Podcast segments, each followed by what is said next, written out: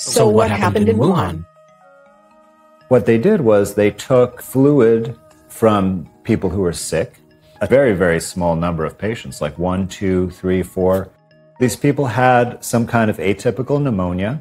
What they tell us about how viruses cause disease is that they come and invade, and then they use our host cells, like our human lung cells, if it's a lung infection, to make more virus particles. And they make so many inside our lung cells that our lung cells explode and then release, millions of virus particles. And all of those spread to other lung cells and cause the same thing. So you would think if that process was really what was happening, if you pull out that lung fluid and look under the microscope, you're just going to see tons and tons of virus bodies or virus particles. And they should all look identical, and they're all freshly made as part of this infection.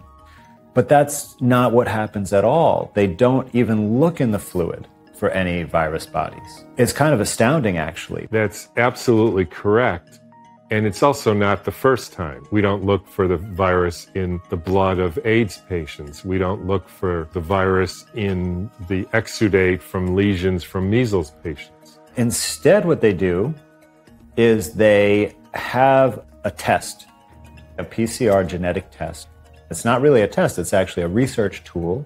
And what it allows them to do is amplify pieces of DNA that are present in only tiny, tiny amounts, like a needle in the haystack. And this technique, PCR, can make that one needle turn into 1 million needles. They take this lung fluid, right, which has all kinds of DNA and RNA and genetic material in it, human cells of various types, maybe extracellular particles. There's bacteria, many different species of bacteria in your lungs, or fungi, all different kinds of things, including all these sequences that they say are virus sequences present in our body all the time. Now, what are the sequences they're looking for? Well, they're actually predetermined. They have a computer database that has all of these sequences that they all determined. So with the SARS-CoV-2 virus, they said, well, this respiratory illness, it's just like SARS was, right?